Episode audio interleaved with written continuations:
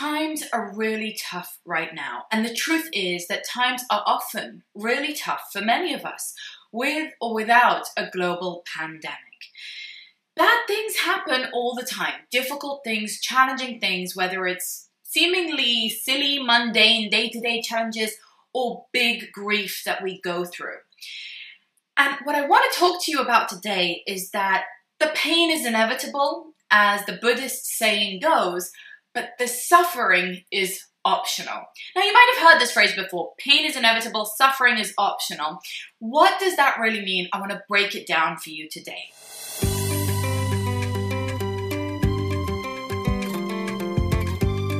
You're listening to the Parenting Junkie Show, the place to go to love parenting and to parent from love. I'm your host, Avital. What we're going to be talking about today is how to unvictimize yourself.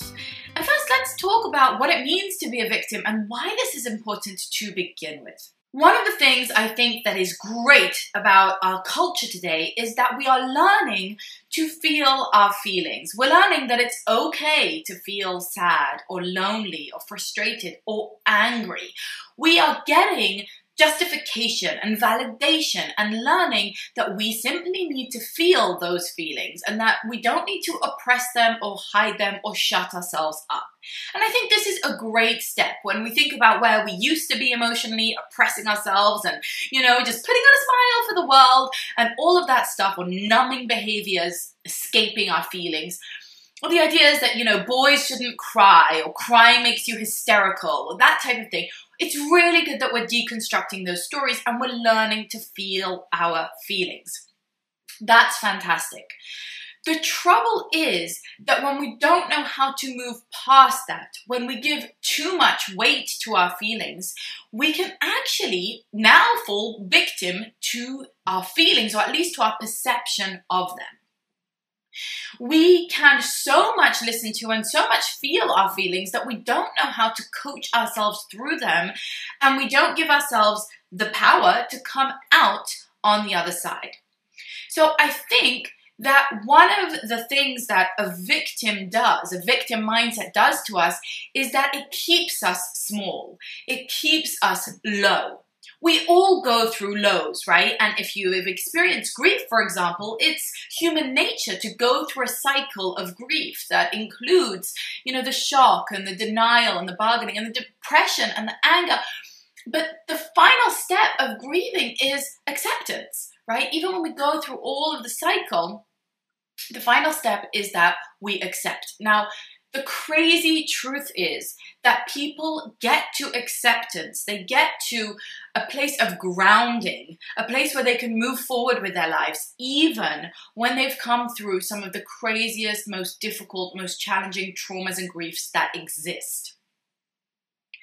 And many times, those people have gained a sense of perspective on the world and of life that helps them with being strong, being, you know, just insightful moving forward. It actually helps them to feel huge sense of joy, a huge sense of surrender to the present moment, a huge sense of seizing the day because it's given them that perspective that everything could be taken away from us. And that's a very healthy approach to life in many ways. Now, of course, we don't want to go through the massive loss in order to get through those insights, but we want to understand that process and that that's kind of a perspective that's available to us even without the big grief and the big loss. So, in many ways, society sets us up to be a victim. Particularly parents, I would say, are very much portrayed as victims in media, in the way that we are seen as people who sacrifice everything, right? Mothers are seen as this sacrificial role that you give up your body, your bank account, your mental health, your sleep, all your free time, all of your hobbies, your sense of self, your identity, that you're supposed to just give that all up at the altar of childhood and sacrifice that for your child and be this martyr, be this victim. That's almost sanctified, that's almost celebrated that mothers should kind of deny themselves pleasure, deny themselves feeling like, you know, a powerful person because now they are in service to their children. And it's also reinforced by the idea that parenting is so hard, that children are so terrible, right? We call them the terrible twos. And we talk about children. Uh, you know, I get messages a lot, and sometimes people will use words like, he's killing me. It's brutal. I can't take it, right? It's very socially sanctified for us to talk about parenting in victimized terms. My children do this to me. My children make me angry. As if somehow having children means that they now have that power over us, that they hold us as a victim and they are the aggressor, or our new lifestyle is the aggressor. So how do we balance all of this with, oh, but we're supposed to feel our feelings? And you know, here's here's my my kind of analysis of the situation is that Feeling your feelings is just step one. And victims get stuck at step one. Victims stay there. I mean, we all know that person that something happened to them, something unpleasant happened to them, and they go through the rest of their life with a chip on their shoulder. They go through the rest of their life feeling that it was done to them. They, they're, you know, pointing fingers at the world, blaming the world. Everyone else is at fault, making excuses for why they can't show up, and never taking responsibility for their reaction to the situation. No one is saying that the initial infringement didn't happen. No one is saying that hard things aren't happening. No one is saying that this pandemic isn't extremely challenging. It is. But the victim stays only in the mindset of how hard it is and only in the self pity. We all want to go through that first step of feeling our feelings, of honoring our feelings, of saying, you know what, it's okay to have a little pity party. It is okay to cry. It is okay to feel a bit sorry for ourselves. It is absolutely okay to feel like it's too much and I can't take it. But a victim stays there. A victim gets some benefit out of staying in the helplessness. They say, well, if I if I'm helpless, if it's too hard, if I you know, if, if the world is at fault, if someone else has done this to me, then I don't have any responsibility in this. I don't have to pick myself up and respond or rebuild my life or get creative or find a solution because I'm a victim. Someone else is the aggressor, someone else is at fault. Now, listen, that's justified, right? If we want to spend our lives pointing fingers, like it's not fair because of the school system, it's not fair because of the government, it's not fair because of my husband, it's not fair because of my spirited child or their tantrums, it's not fair because it did this to me or it did that to me, or you know, pregnancy tore my body apart, or you know, our children's therapies, uh, you know, emptied our bank account. All of that stuff is true we can stay there. We're allowed to. Um, certainly, society will justify that we stay in victim mindset. In fact, we will be encouraged to feel sorry for ourselves. Everybody else will pity us too. My question to you is not a judgmental one. I'm not saying to anyone who feels sorry for themselves or feels pity that they shouldn't. I'm not saying that it's ju- not justified. It is. It's valid. It's allowed. And I definitely think we should linger there enough to get in touch with what we're really feeling and ride that wave. But my question is do we want to stay there? Do you want to stay there? Do you want to spend your life as a parent feeling a little bit sorry for yourself at all times? When we feel a little bit sorry for ourselves at all times, it's when we give in to binge eating chocolate or drinking wine in the morning or binging on Netflix or just scrolling mindlessly at our phone, right? We give in to escape. When we feel sorry for ourselves, we hold a lot of resentment to others, right? Our partner comes home at the end of the day and we let fly at them. Like, how dare you? Do you know what I've gone through? Do you know what I've suffered today with these rugrats? right? We we let fly at the people around us and we compare ourselves to everyone else and we always come up like I have it worse, but I have it more challenging. And the ironic thing about that is that the people that I know in my real life who have it more challenging by any objective external measure than anyone else and I know we can't know what's going on on the inside. But the people who you look at their lives and you're like, wow, they were dealt a rough deck of cards. They really have a tough situation handed to them, and none of it was their fault. Those are the least victimized people in the world that I know. The people that I know who were handed really, really, you know, really off the charts medical situations, financial situations, family situations, etc., are the people who are grounded in gratitude, who are proactive, who are so unentitled, right? And who don't feel sorry for themselves for a minute. In fact, they have space to think about others and to look for ways of being of service. I mean, it's unbelievable. It's just incredible. And meanwhile, it's often those of us who are in these kind of ivory towers and uh, you know, golden cages where everything has gone right in our lives theoretically, who find those little things to victimize ourselves with. Now, this is a gross generalization and it's not always true. Sometimes we victimize ourselves with things that could really, you know, I, I, get it, you know, it's big, it's too hard to overcome, or it seems too hard to overcome. But I just want to remind you of human adaptability, of human, uh, you know, adjustability, of our flexibility, and of our anti fragility. Because humans overcome the most crazy adverse situations and they come through it stronger. They actually come through it with a sense that they are not a victim, that something bad happened to them, that they were a victim in that situation, but they are not going through life with a victim mindset. They make the decision to make lemonade out of lemons. They make the decision to learn from what happened to them. They make the decision to pay forward the goodness that other people were helping them with during that time. They make the decision to find alchemy in a bad situation and alchemize it for good or at the very least not allow it to continue harming them throughout their lives. I've spoken publicly about my own PTSD after, you know, losing friends and neighbors to terror attacks in my hometown in Jerusalem. And one of the things that I felt coming through that was I felt very much like a victim at that time. I mean, these people were literal you know, victims. They were murdered in our neighborhoods. It was absolutely, you know, an aggressor and a victim. And anyone who was touched by that situation easily felt like a victim.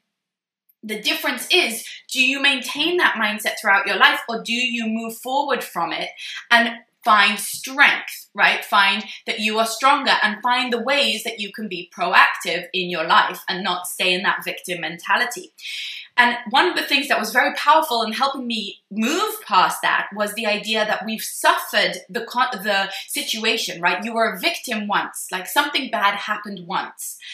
Now it's your choice whether you suffer that thing again and again and again for the rest of your life because you re- you just rethink it and you circle it and you you know kind of mix it around in your brain again and again and again and you actually chemically hormonally react to those thoughts and memories and feelings as if they're happening and reliving the situation again and again.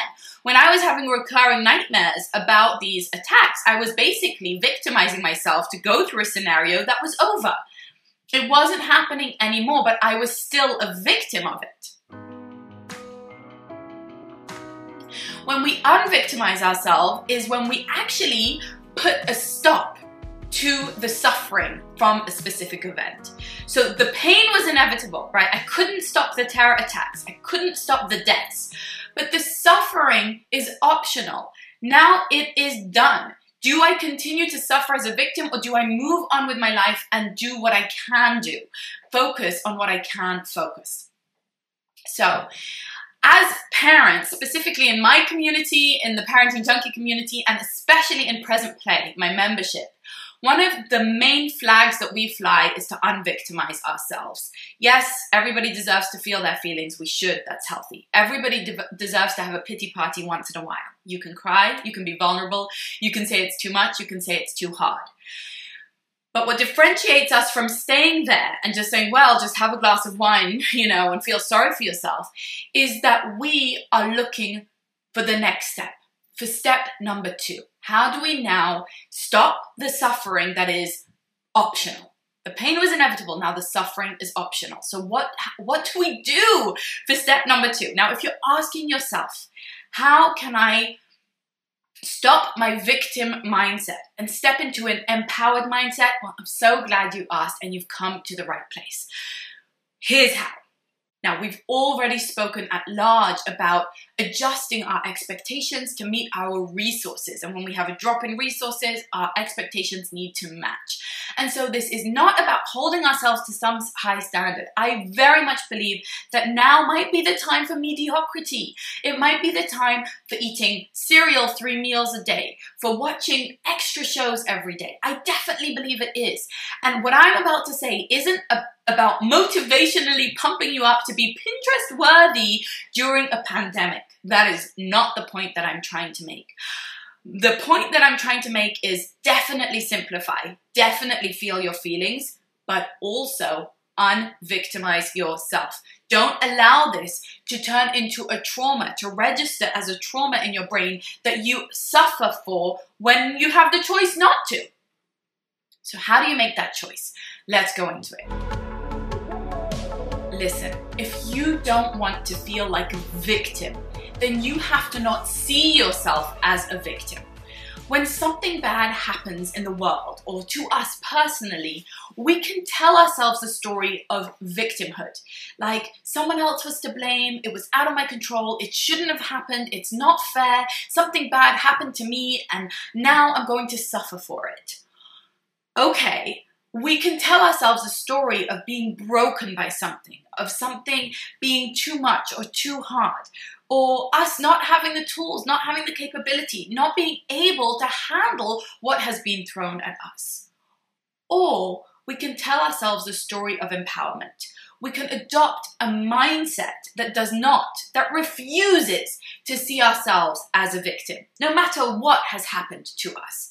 There are people out there who go through the worst things you can imagine, and yet they don't allow it to drop them into victim mindset.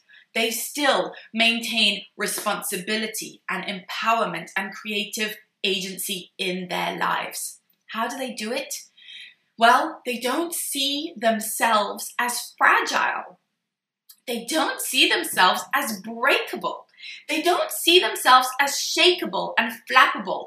Instead, they see themselves as strong, brave, resilient, gritty, adaptable, creative, and flexible. In this time, we as parents need to adopt a mental model of ourselves as adaptable and flexible, as can do people. Yes, I know it means simplifying our lives. We're not going to do all the things. You can't do the housework and the working from home and the homeschooling and the dinners and the laundry and the cleaning, all of that in one go. It's not humanly possible. It's too much. And that's fine. The point is not to say I can do everything and be a fake supermom. The point is to say I am not a victim. I am flexible and I can handle this. I don't have to do it perfectly, but I will get through this and it will make me stronger. I want you to remember that there are two types of stress. When we go to the gym, we need to lift weights if we want to build muscle. We've got to stress our muscles so that they can rise to that challenge and get stronger. We've got to actually lift something that's heavy and put a bit of stress on our system. That's good stress. If we drop a whole ton on our head, that would be bad stress, and that would kill us. The difference between good stress and bad stress is our capacity to match it, to meet it, to handle it. Now, if you see any kind of stress, like I'm home for weeks with my kids, if you see that as a ton of weight on your head that's gonna kill you, then it will. But if you see it as I'm gonna lift these weights and I'm gonna get stronger, I can do this, then you will. So this is the step to unvictimize yourself is to see yourself as strong and to see this situation as an exercise in getting stronger. Byron Katie teaches us that there are three kinds of business in the world. There's my business, there's your business, and there's God's business. And she teaches us that we have to stay firmly in our own business. We've got to mind our own business and not get ourselves into other people's business or into God or the universe's business. One of the ways that we stay mentally strong and not become a victim is we don't suffer needlessly about things that are out of our control. This is the serenity prayer, right? Accept what you can't control and have the wisdom to know the difference. Well, the difference of the things that we can control and the things that we can't control is different between our business and other people's or the universe's business. Listen, A worldwide pandemic, that's the universe's business. How other people behave about it and respond to it, that's their business. How you behave and you respond to it, that's your business. That's the only business you've got.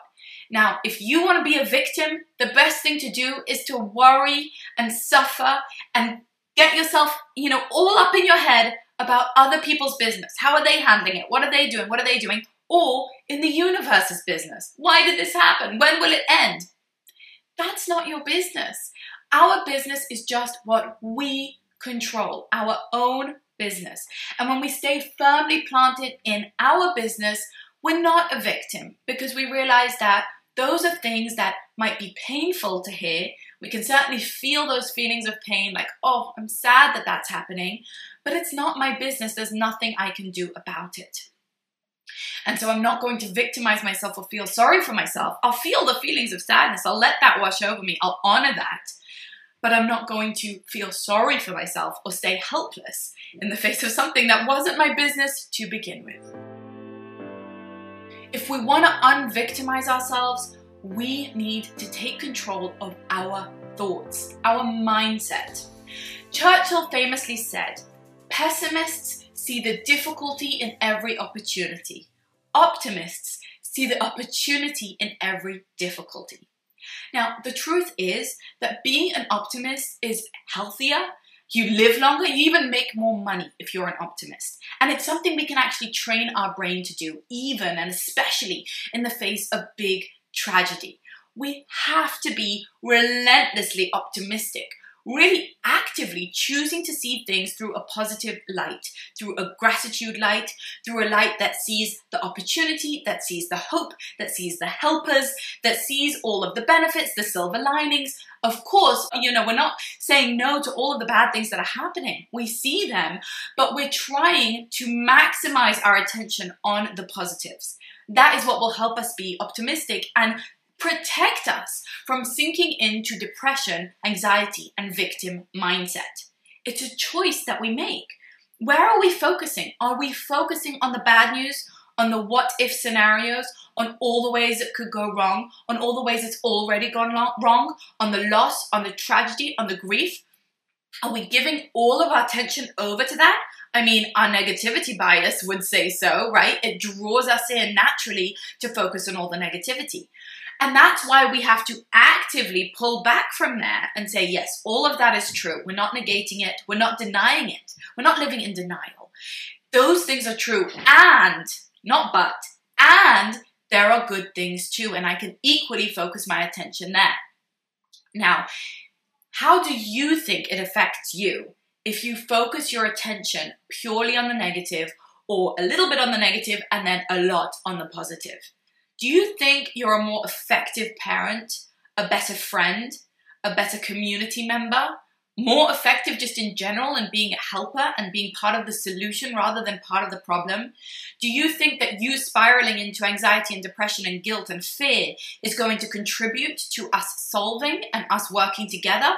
Or is it going to burden our burden systems even further? Right? And I don't say this with any judgment. It's a choice that some of us can't make, right? If we have mental health issues, if we don't have enough support, if we don't have enough resources, we almost don't have a choice in the matter. But I want to tell you listening to this, you do have a choice in the matter. There are resources here to help you. You can pull yourself through by choosing what to focus on, what information to let in, and where to put your energy when we feel like victims to something like a global pandemic, one of the things we have a lot of power over is our words. This is a huge source of power any day of the week, but it's especially important in the face of tragedy, grief, overwhelm, and depression. Look, it is so easy to use our words, whether they be the spoken word or the written word, in a way that brings everything down, including ourselves. We can use very powerful words to describe situations that aren't so powerful and give them more power through our words. I want to give you a couple of examples. A lot of people say that we shouldn't uh, ever do grief comparison right? That someone grieving over not getting to walk their college graduation is you know, comparable because for them it's real grief to someone who's lost, you know, a parent or a, sibling or a child. Because we don't compare grief, apparently.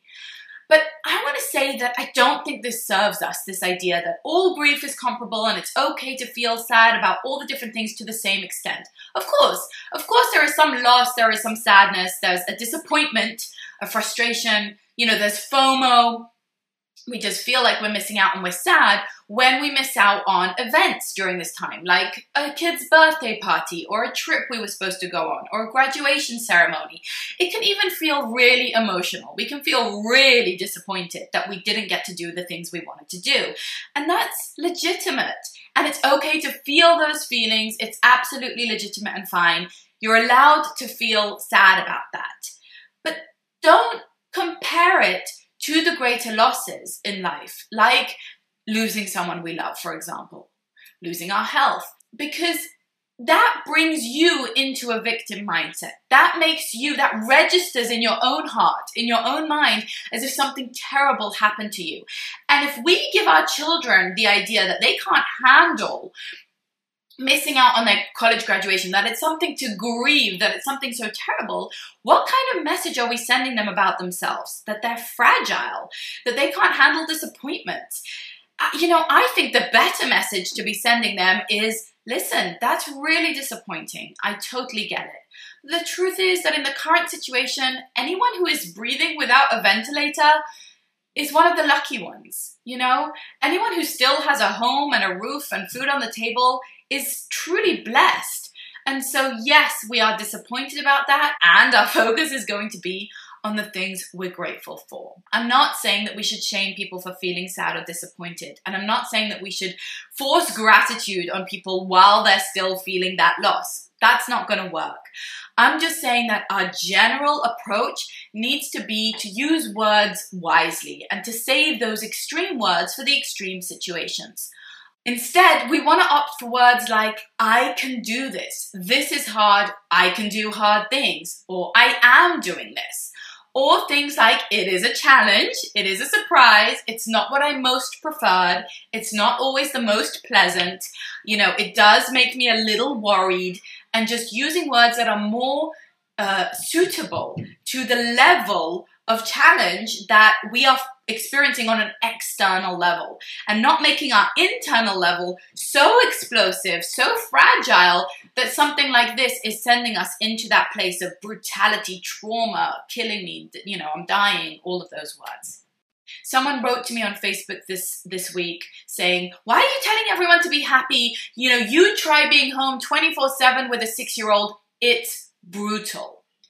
And, you know, my heart goes out to her because I understand that she's having a really, really hard time. And I don't judge her for that. It can be incredibly difficult. I'm sure it's very, very hard for her. The choice of the words brutal, however, is not serving her. Certainly not serving her child either. Why? When you think about the brutalities that have occurred throughout human history, what we usually use the word brutal to describe. And then you use that word to describe being home, safe, sheltered, fed, and staying home with our children for a few weeks even though it's cabin fever, even though it's challenging, even though it's not what we're used to, when we put the label brutal on that, we are disempowering ourselves and making ourselves feel like our life is so much worse, right? Like something brutal is happening to us, when instead it's really probably more similar to something challenging, frustrating, difficult, you know, new, all of those things, not our preference. It's not our preference, it's not what we wanted. Is it brutal? And I just want to challenge us all not to be using words like it's killing me, or it's brutal, or it's traumatic about things that don't quite fit the true use of those terms. And the reason I'm saying that is because I do believe that words have power. And when we see this kind of concept creep, right? Like the word trauma used to mean something and now it means something much less significant, much less big than it used to mean. That is not necessarily benefiting our mental health. That is us creating mental models of us as victims and as fragile. We don't want that for ourselves. So, the way that we use our words is a crucial aspect of empowering us in the face of a challenging situation. Instead, we want to opt for words like, I can do this, this is hard, I can do hard things, or I am doing this. Or things like, it is a challenge, it is a surprise, it's not what I most preferred, it's not always the most pleasant, you know, it does make me a little worried, and just using words that are more uh, suitable to the level of challenge that we are experiencing on an external level and not making our internal level so explosive, so fragile that something like this is sending us into that place of brutality, trauma, killing me, you know, I'm dying, all of those words. How do we empower ourselves and unvictimize ourselves in the face of a big challenge like being on lockdown and being quarantined? Well, we double down on the things that we do control. You already know you don't control so much of what's going on. You don't control what's in the news. The curve is something that you don't control. How other people are behaving is something that you don't control. How the virus behaves is something that you don't control. But there is so much that you do control. And instead of focusing on the, lo- the loss of control, the uncertainty, we can actually focus on a sense of powerful creativity. Now, the reason I say this is because powerlessness and helplessness are a sure path to depression and anxiety, and we don't want that. And so instead of letting ourselves roll into victimhood, we want to pull that back and get creative. What do you control? So much. You control how what you want to focus your attention on, what kind of media you want to consume, what you spend your time on in your home, how you arrange your home, what you're doing all day, your activities, your words, even your thoughts in many ways can be something that you can direct and control. And so if you don't want to feel like a victim and you want to kind of unvictimize yourself and empower yourself, then you've got to make choices that you do control, seize that control, and double down on it. So ask yourself today, what do I control? What can I do with our schedule that would serve us better? What can I do in my home? Like, can I set up a movement zone? Can I set, set up a messy zone? Can I make a great flow to our day? Can I show up with a smile? Can I move my body? Can I make food that we enjoy eating? Can I play music? Can I light a candle? Are there things I can do to make my life easier? Can I say no to certain commitments that I have, or certain phone calls that I don't feel like, or certain Zoom classes that aren't serving us? Can I say no to certain household chores? Like, yeah, it's going to be a bit dirtier around here, or we're going to do laundry less fancy, or meals more simple.